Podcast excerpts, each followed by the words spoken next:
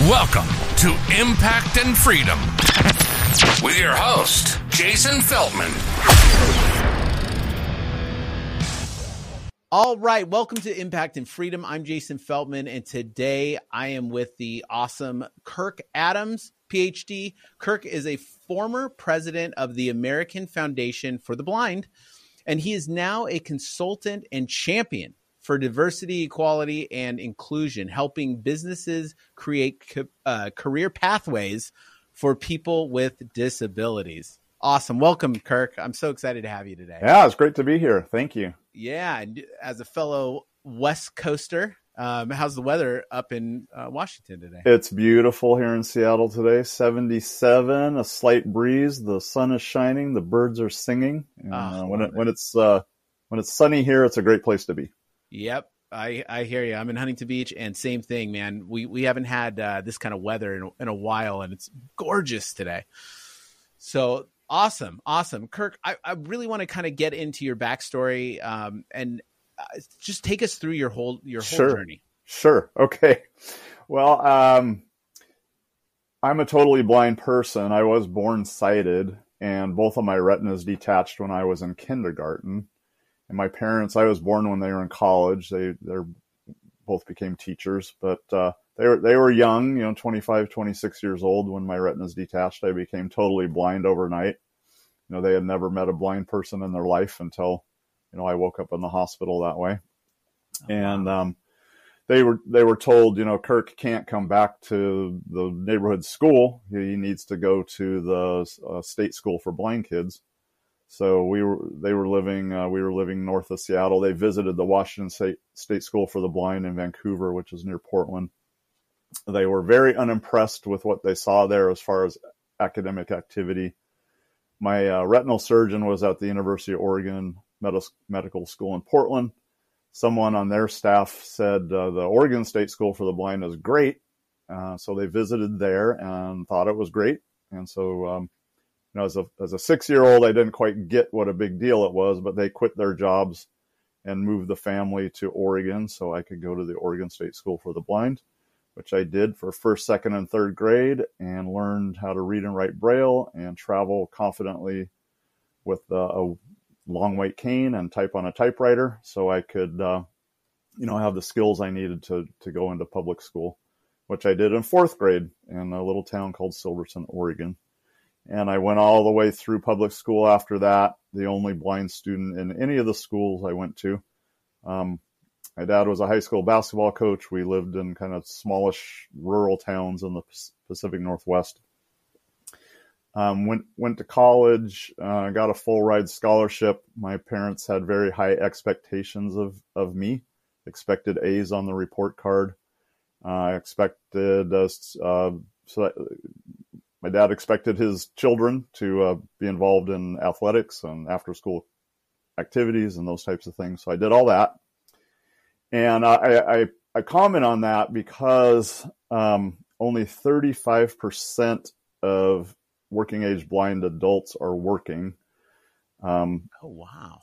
And uh, as compared to 77% of uh, the general population, working age people are working and um, there are there are some predictors of success uh, for employment as a as a blind adult, and one, one of them is having strong blindness skills, which I got in first, second, third grade at the school for the blind, and another is high expectations from families and schools, and you know not every blind kid uh, gets those two things, so I I got those two things through no doing of my own. But then I did graduate from college with a degree in economics. I um, was a Phi Beta Kappa and a cum laude and, and all those good things, and then could not find a job. I applied to a couple of grad schools, got in, but I uh, decided I wanted to marry my college sweetheart and buy a house and have kids and do do those things. And I applied for many many jobs, and I um, would send off my resume and cover letter. I'd get a telephone interview and then I'd be invited in for the in-person interview as one of the finalists, and I'd walk in with my uh, long white cane and my uh, slate and stylus to take notes in braille, and the confusion would set in over the the room uh, where You know, employers couldn't imagine how uh, a blind person could possibly do uh, the job that I was applying for. So then I started. Um, there's a thing. There's a point in job search for a person with a visible disability. When do you disclose that you have a disability? And at first, I wasn't disclosing. I was just sitting in my cover letter and resume like anyone would. And then when I had this experience over and over of of uh, not being hired, I, I, started disclosing and saying, uh, "Hey, I've been blind since first grade. Here's the tools and techniques I use. Here's how I'll do the job." And uh, then then I wasn't even getting the phone interview. So oh. many many blind people f- and people with other significant disabilities face the same sort of dynamic. And the uh, unemployment rate has been terrible uh, for decades, remains terrible, and that's what I'm devoted to changing. I've I've devoted uh, my my first ten years out of college. I did get a job. I sent a resume uh, to a small family-owned securities brokerage firm in Seattle. The sales manager happened to also have gone to Whitman College, was also an econ major he called some of the professors that we both had had. He was like 12, 15 years older and said, you know, could, could Kirk sell tax free bonds over the phone? And they said, yeah, of course he could. so I did that for 10 years, uh, straight commission, you know, 50 cold calls a day, every day, which build, builds strong, strong bones. Oh yeah. And, um, you know, did those things, got married, uh, bought a home, had, had our, our two amazing children who are great, grown adults and great citizens now and then when I was 30, I uh, just got very clear I didn't want to do that the rest of my life. And I, uh, I pivoted into the nonprofit sector, uh, moved into leadership, um, went to back to school, got a master's degree in not for profit leadership, and really have devoted myself to um, leading organizations that create career opportunities for people with disabilities, people who are blind specifically. I ran the Lighthouse for the Blind here in Seattle, which employs about 250 blind and deafblind people wow. in really cool social enterprise businesses, including aerospace manufacturing, making parts for all the Boeing aircraft. Um, did that was was uh, joined the board of the American Foundation for the Blind and and had the opportunity to lead that iconic organization, which was Helen Keller's organization. She was the brand ambassador there for 45 years. And that uh, led my wife and I to move to New York City in 2016 and uh, had that experience. Uh, as a totally blind person, learning to use the New York subway system was a was an amazing challenge, but oh. I did that. And then we uh, I closed the New York offices and um, took the organization largely virtual before the pandemic opened a little headquarters in Crystal City, Arlington, Virginia. So we moved there. And then after six years, um, it was a financial turnaround situation. Uh, I had to do a lot of hard things as far as eliminating people's positions and uh, closing programs and selling buildings. But I, I, I, did what I was hired to do. I got it turned around, headed in the right direction. Uh, moved back home to Seattle and uh, tomorrow, July 1st, marks one year of me being a consultant and working with companies who have um, committed to accelerating inclusion of people with disabilities in their workforce for strategic business reasons, because diversity, equity, inclusion makes for better, stronger companies. And um, people with disabilities, such as myself, living with a disability every day, you have uh, ample opportunity to develop characteristics that employers want, which things like grit and resilience and um, perseverance and creative problem solving and the ability to work in teams and self motivation and, and, and those things. So, you know, employers who get that, who understand they can beat their competition um, in the race for talent by intentionally including people with disabilities, th- those are the people I'm working with. I love that, man. What a story. Um, first, I want to go back to your parents. Like that, that had to be, I mean, I'm a parent of four. Um, uh-huh. That had to be really difficult because you just want the best for your child and, right. and to have something come in their way that you can't help and, and know right. I love that they took you to Oregon. Yeah. Um, invested. It sounds like they invested a lot in you to make sure that hey, he's going to be okay. Um, yeah, I will. I will say, I will say they didn't do a whole lot on the psychosocial side of things, but they certainly maintained high expectations and expected me to to live my life the the same way as you know my sighted brother and sister and the neighborhood kids and you know go yeah go come home come home when it gets dark yeah you know? oh, so man. it was good so what are some of the things um and i just i know this is kind of off topic but i'm sure no that there are some parents that um, have children with disabilities i mean what are some yeah. of the things that would help parents to that yeah. coming from a, your situation it just yeah what what what are some well i think i think um community is such a huge thing. Like i said i'm i was always the only blind kid in school. Uh, we didn't know any blind people. I was never exposed to any you know successful thriving blind adults. It was it was really sink or swim and pretty isolating especially like like um, middle school, high school. In the towns I lived in, when kids turned 16, they all got driver's licenses and uh, some sort of job, which I you know didn't get either. But um, I'd say connect, and and it's so much easier now with the with internet and other tools to find um, parents that have kids with your same condition. That their kids may be a little older, they could have gone through a bunch of this stuff. Uh, for blind people, there's a great uh, for families with blind kids, there's a great website called Family Connect, mm. where you can search by the visual condition. You know, find families that have kids that, that have your your child's same visual condition.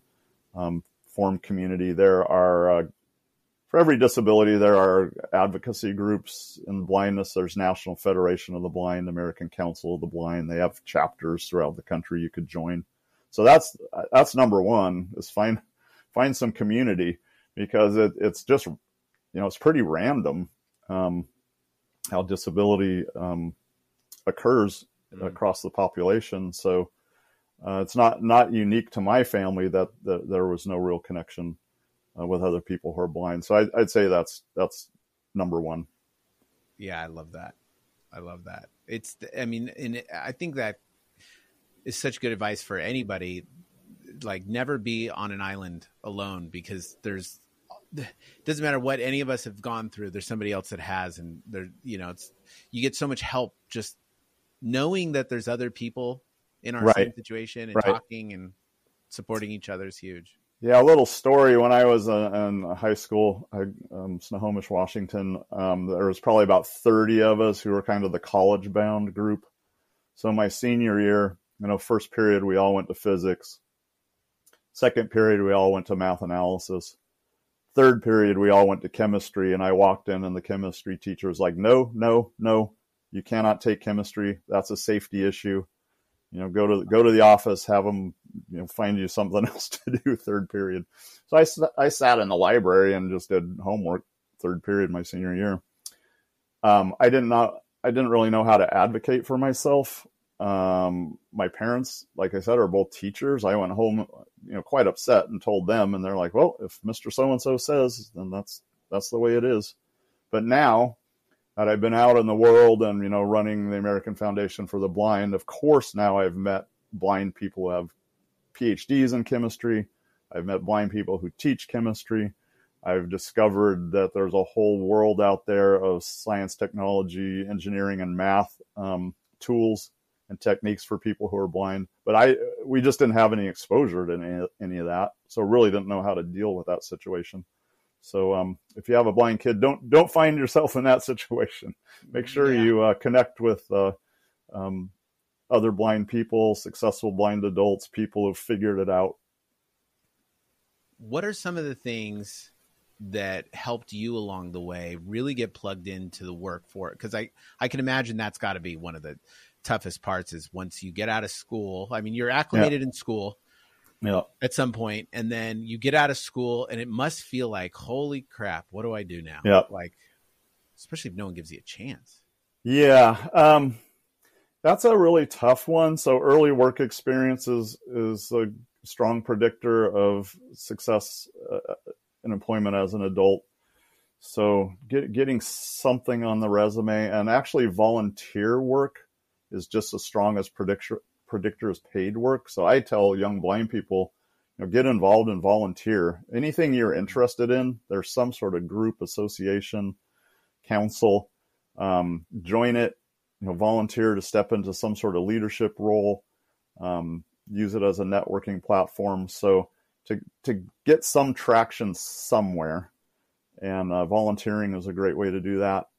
Um, I after 10 years of selling tax-free bonds on straight commission, I got the What Color is Your Parachute book out of the talking book and braille library and followed every instruction. And, you know, that led me to the point where um, I got clear I should be in the nonprofit sector leadership and uh, creating opportunities for, for people who are blind. And then it advises you to, to do informational interviews. And I strongly recommend that. So, find find someone who's doing what you want to do and contact them and ask if you can come talk to them. And 99.9% of the people are going to embrace you and want you to do that. I reached out to a woman who um, was ceo of planned parenthood of western washington um, went to meet with her and she hearing my story said well well, I was also a securities broker, and I also decided I needed to pivot to the nonprofit sector. And I think you should do that be, by becoming a professional fundraiser because you've spent the last year, 10 years talking to people about financial matters and their financial goals. And there's a crying need for professional fundraisers in our uh, nonprofit field. So I started applying for nonprofit jobs and not getting them because I didn't have experience. Mm. And then again, a lot of things happened that I didn't have much to do with. But I, I got a uh, newsletter from the Talking Book and Braille Library here in Seattle. It said uh, we have to raise two hundred thousand dollars by the end of the year or close down one of our programs. So I called the head librarian, whom I knew, and just told again told her my story and said, "How about I I come down, you know, twenty hours a week and volunteer, and raise you this two hundred grand." And that'll give me something to put on my resume and I'll job hunt, you know, the, the rest of the time. So she said, you know, please. So I, uh, I got a, a book on tape from an outfit called Recording for the Blind and Dyslexic and about writing grant proposals. I listened to that. She assigned me a, a, library volunteer to read me the Washington State Trust Directory of Foundations. So I, uh, I sent out a lot of letters of inquiry was invited to submit some grant proposals. I had what I now know was great beginner's luck and got a couple of pretty sizable checks pretty quickly. So they asked me if I would I would stay on. They created a position. So my first nonprofit job was as a development officer for the Seattle Public Library Foundation, raising money for the Talking Book and Braille Library. Super. And I did that for oh, about three, three and a half years, got super clear that the nonprofit sector was the place for me. And I went, went back to school and got a master's in not for profit leadership, had a couple other fundraising jobs, and then got a call from uh, the Lighthouse for the Blind here. They wanted to start a foundation and a fundraising program. And uh, they had heard there was a blind guy in town who knew how to do that.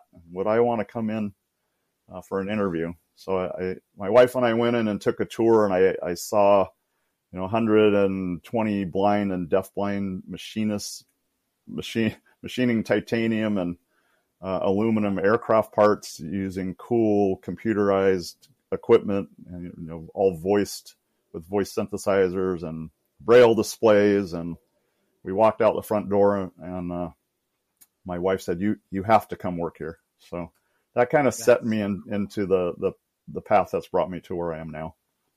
That is so cool. What a, what a story. I, a few of the things that you said. One is volunteering was a big thing. Um, yeah. But you'd mentioned within that is volunteering, but trying to do uh, something in the leadership role. Yeah, I mean, every association is wants they need board members, they need committee members, they need people who will step up and chair something they have events, they need someone to chair it. Um, they'll have a project, they need someone to lead it. So, you know, take take take little take little steps.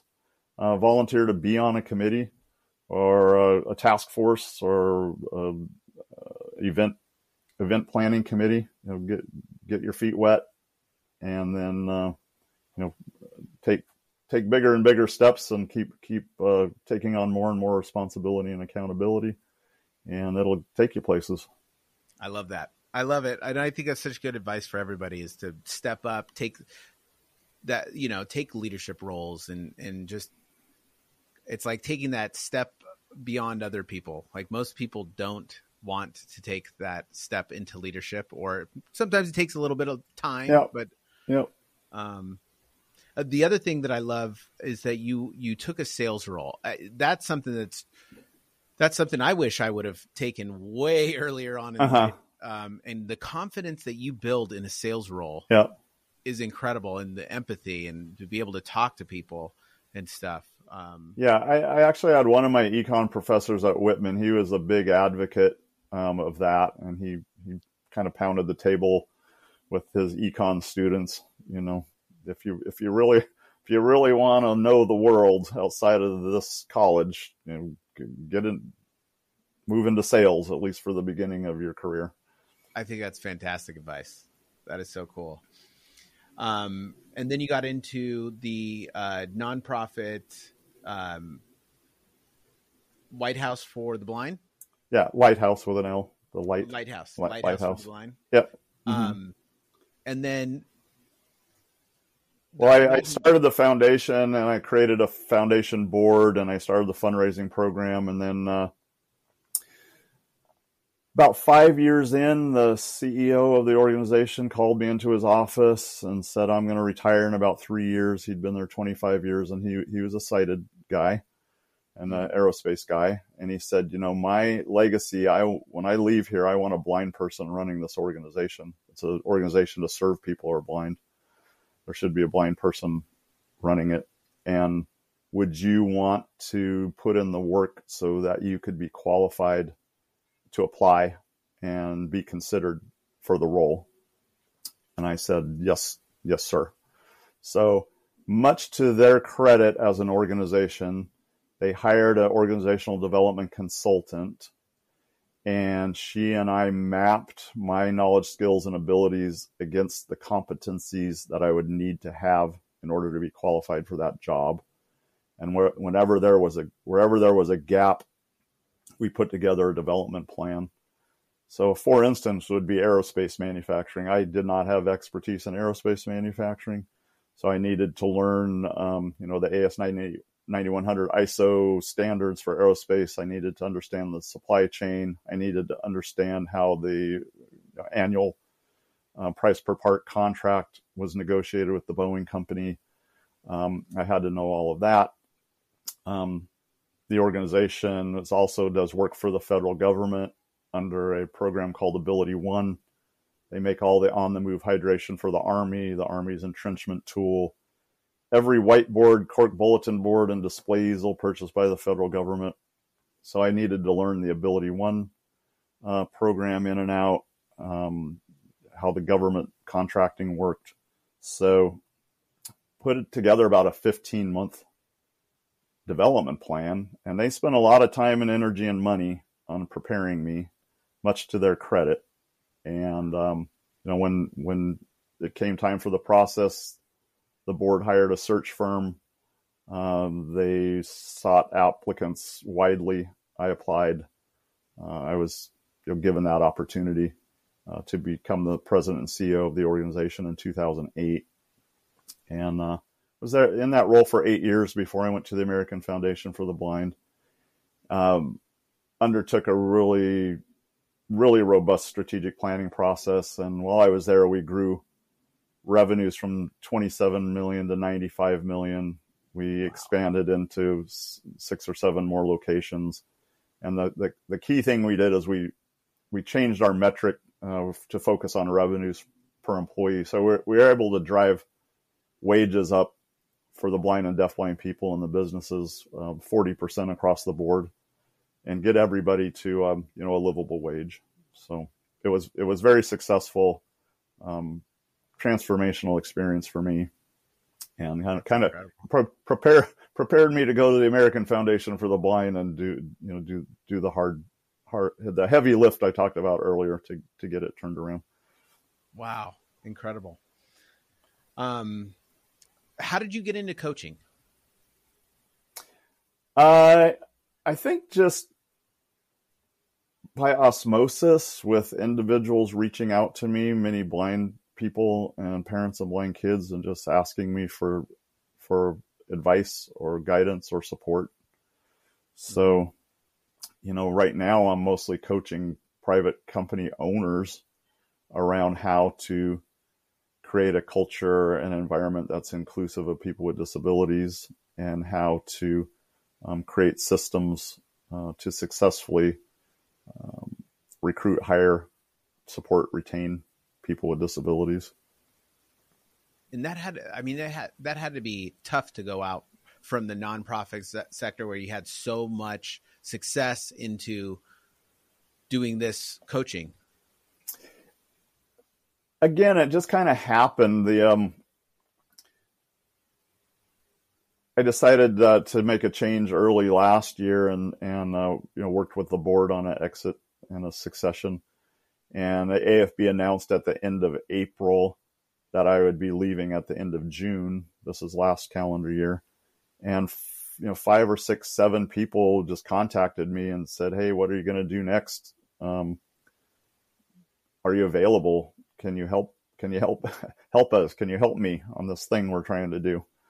So I, I actually applied for a couple other CEO jobs um, and got fairly far down the interview process. And um, then I got clear that I, I, I, was ready for a different dynamic. I, I really didn't want to lead another organization. Um, reporting reporting to a board of nonprofit volunteers, bless their hearts, is a, a job in itself. Yeah. And uh, the uh, the employees' HR issues were increasingly uh, vexing. Mm. So I just got I, I many things in my life uh, seem to have just kind of happened um, as experiences build upon one another, not always intentionally. So my first person reached out to me. He he was connected to me by uh, one of the board members at AFB, gentleman named Dan Adzaki. He owns a company called United Safety Technology early in the pandemic, he stood up domestic production of uh, ventilators and became uh, Department of Defense became a, a, customer. So he became a vendor to DoD, and uh, as a result of that, he got a hundred million dollar grant from Department of Defense to stand up um, domestic production of medical gloves. Leased a former Bethlehem steel plant outside of Baltimore uh, importing uh, glove making equipment from Malaysia, where most of them are made. The Pentagon's decided we need domestic sourcing of PPE. And uh, he has a severe learning disability. He's kept it hidden his whole life, and he will have 2,000 employees. And he wants to make a difference in the world, and he uh, he wants to have 30% of his employees people with disabilities. So that's an opportunity to create 600 jobs. Um, wow for people with disabilities, and he he didn't know how to do it. So, you know, I I met him uh, in Anderson, South Carolina. Walgreens has a distribution center. A guy named Randy Lewis was chief of supply chain. He's retired now, but in 2007 he was tasked with building a new distribution center from ground up. He has an autistic son.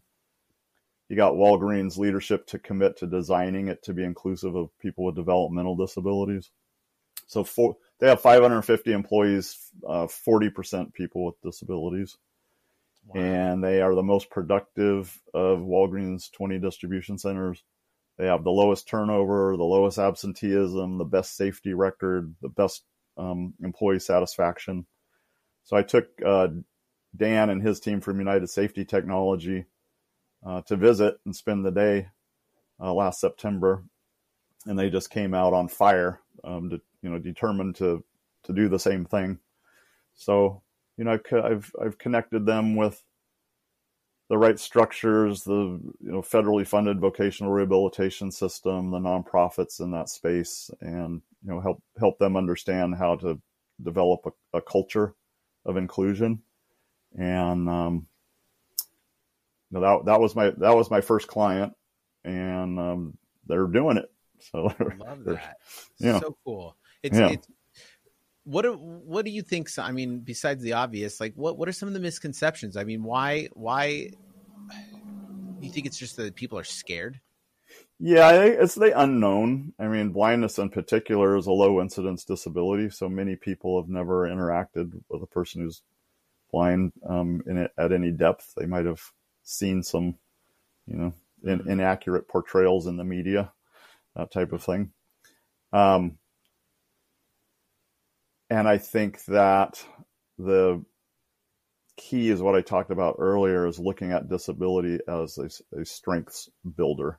Of course, there's limitations. If there's a job that requires driving a vehicle, you know, if it, there's a job that requires you know graph, graphics, right. um, those are challenges. But for 90% of the job functions in a manufacturing company, for instance, it can be adapted so a blind person can do it, or a person who's deaf, or a person in a wheelchair. And uh, you know, the again, the conversation is, hey, you're you're looking for employees with these characteristics, and you've just described the characteristics that people with disabilities have to develop in in order to make it in this world that was not designed for us. Um, we have to be creative. We have to be brave. We have to be self motivated. We have to never give up. Um, so that's the type of employee you want. So you're just really connecting, connecting the dots there for somebody that's yeah, and then show it to them. I mean, uh, the Walgreens is a great example of a kind of a manufacturing, distribution, warehousing type operation. Uh, Microsoft here across the lake has hundreds of blind people on their campus doing all kind every every job. They they're a leader there. Uh, Cisco in California is a, a, leader. So there are examples, and um, you know, I th- I think of it sort of like the green um, environmental movement. You know, in the '70s, people started talking about carbon footprint and zero waste stream and LEED certified buildings and you know, making the green choice. And it was all new and um, foreign, and now it's just ubiquitous. Everyone knows what all those things mean. Every company touts themselves as you know environmentally uh, friendly, and I, I think right. disability inclusion is starting to feel like that a little bit. Um, there are more and more companies who are uh, engaged there's actually a, an organization called Disability In, IN, and I'm going to their conference in Orlando in two weeks. And that's 450 companies, 70 of the Fortune 100 that have made commitments to disability inclusion uh, in their workforce, in designing and marketing their products and services, and also in their supply chain. So they have a certified disability owned business enterprise program where they certify businesses as disability owned and they've all made all the 450 member companies have made commitments to doing business with them. So wow. there's there's nice pockets of um, traction happening, uh, markedly um, more so than 10 years ago.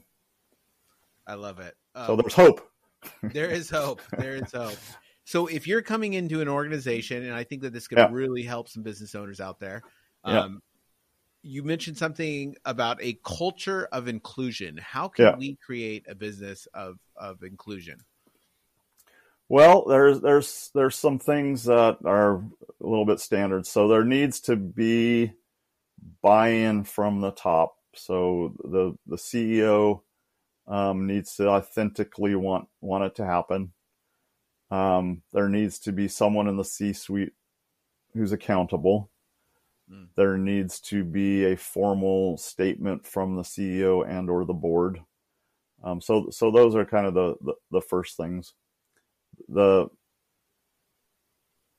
creation of spaces for people to talk about it, um, whether uh, depending on the size of the organization, there's could be employee resource groups.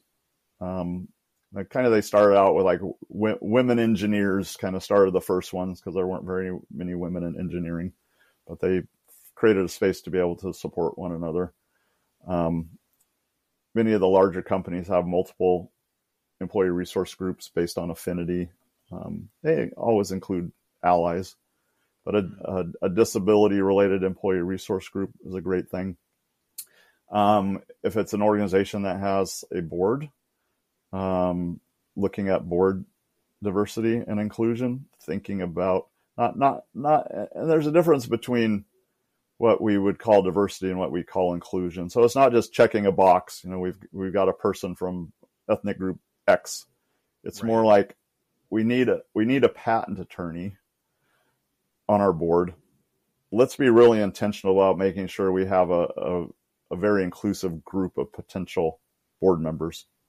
Um, let's not just invite our friends. Let's um, put in effort to start broadening the representation on our board.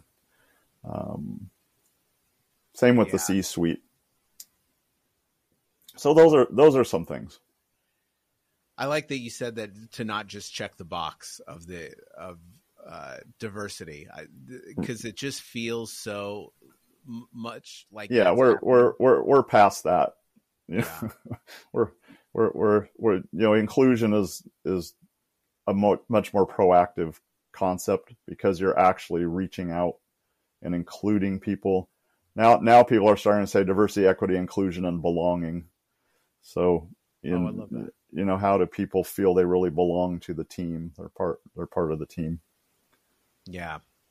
Which, I mean, every organization should have regardless you know what i mean like like yeah. there has to be a culture of just everybody working together as a team and feeling, feeling yeah like they and, and, and, you you know you can't have a team of all quarterbacks you can't have a team of all point guards you know? right you can't have a team of all left fielders you, right. you need you need uh, a well-rounded group that has complementary skills and if you are not being inclusive of everybody who's a potential teammate, you're you're, you're robbing your organization of skills that you you could be adding. Yep. Um, one topic I'm I'm curious about is how is AI affected? Um, I imagine. Yeah. It's it's it's helping a lot. Uh, yes and no. So you know, AI is made up of data and data mm-hmm. sets, and most data sets are generated by people without disabilities. There is a digital divide. People with disabilities use technology less than than people without disabilities. So mm-hmm. we're under our data is underrepresented. So it's starting to get better, but kind of at the beginning, for instance, when AI was used in HR recruiting, like screen out anyone who has a gap of employment of six months or more. Well, a lot of people with disabilities are going to have gaps in their employment, or uh, screen out people who um, weren't promoted for five years.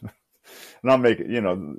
So a lot of people with disabilities have gotten stuck in in jobs that aren't great, that they feel underemployed um, promotions and upward mobility is, is, less for people with disabilities. So that, so that's an example of how it actually has had a um, negative impact on some of those screening things based on um, under underrepresented data points for people with disabilities. On the other hand, um, it, it's helping, um, like it's helping everyone else. So, yeah um, I imagine with like uh, with AI generated art, as you mentioned earlier, like obviously graphic design. Yeah. Um, I just imagine that, and a lot of what makes AI great is like the idea, like the creativity of prompting mm-hmm. and data sets, and how to. And so I could just imagine that it it could be such a strength. Yeah, and you know, from my perspective as a blind person, there's always extra steps. Um, you know, a lot of websites and apps aren't accessible because they weren't designed to interface with our screen reading software. Um, you know, buttons that aren't labeled, you don't know what they are. images that don't have alt text, so it just says image and then a you know string of computer. So AI can really be a time time saver on yeah. a lot of the stuff. Um, so yes, the great, great promise, and then uh, then uh, autonomous vehicles. A lot of excitement in the blindness community about autonomous vehicles, yeah. and uh, they're starting to emerge, and people are starting to use them. And you know, transportation has been a huge barrier to employment success. So, um, whenever we do re- research and uh, ask, you know, what are the what are the greatest barriers to your successful employment as a person with a disability. It's all it's always a tie or a, a trading off for number one, and number two being employer attitudes and or transportation. But mm-hmm. now, um, silver lining to the pandemic, uh, remote work has become much more normalized, and um, that presents a lot of opportunities for people with disabilities, especially those who don't live where there's good public transportation. Yeah, yeah, that's a good point. Um, Kirk, what is something that I didn't ask that you want to be known that that that should be known? Um, that there are lots of resources in existence and structures that are funded to create employment outcomes for people with disabilities and the business community is largely disconnected with them so the Department of Education has a department called the Rehabilitation Services Administration. They fund state agencies in every state whose mission is to get people with disabilities employed. And uh, you know, I'm, I'm, a researcher. Uh, AFB was a research organization, so doing research. Less than 10% of the companies who say they want to hire more people with disabilities are connected with the vocational rehabilitation system. And the VOC rehab system has thousands of people with disabilities with individual plans for employment, clarity on the kind of work they want, have their resumes. They can um, pay for training. Uh, they can pay for any equipment or accommodations that the person needs. They can pay for salaries during an on the job training period. They can provide job coaches, they have billions of dollars, thousands and thousands of staff, and uh, their outcomes are not very good uh, as far as the percentage of people they place into employment every year. And uh, you know they're a government, they're a government bureaucracy which has all all the things, but um, they are there. And then there's also a nonprofit community in every you know major city of any size. There are multiple nonprofits who have philanthropic funding uh, with the same mission to create great employment outcomes for people with disabilities, and they're largely disconnected with the business community. So, what I do isn't isn't rocket science. I you know find an employer who uh, wants to supercharge their uh, bottom line business results by enhancing, accelerating their talent by including people with disabilities, and then I uh, okay, co- coach them through connecting with the correct resources that already exist and um, getting everyone around the table who who who can bring what um, asset to this project of um, creating employment opportunities for, for people with disabilities with this company. I love that. And uh, so much of what you spoke about today is just w- would only help a business owner with their core business, regardless of of helping people with disability. Like it's just it's almost like more empathy and more care overall. Yeah, think a little deeper. Well, if you go to Walgreens in Anderson, South Carolina, and sit down with management, they will tell you, "I've never worked at a place like this. I've never looked forward to coming to work like I do. I've never worked somewhere where everyone cares about each other, everyone is um, constantly actively supporting one another, and not just the people with disabilities, everybody in the building.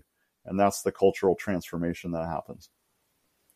I love that. Kirk, how can somebody get a hold of you? Yeah, um, I'm I'm uh, on LinkedIn a lot, so LinkedIn is great.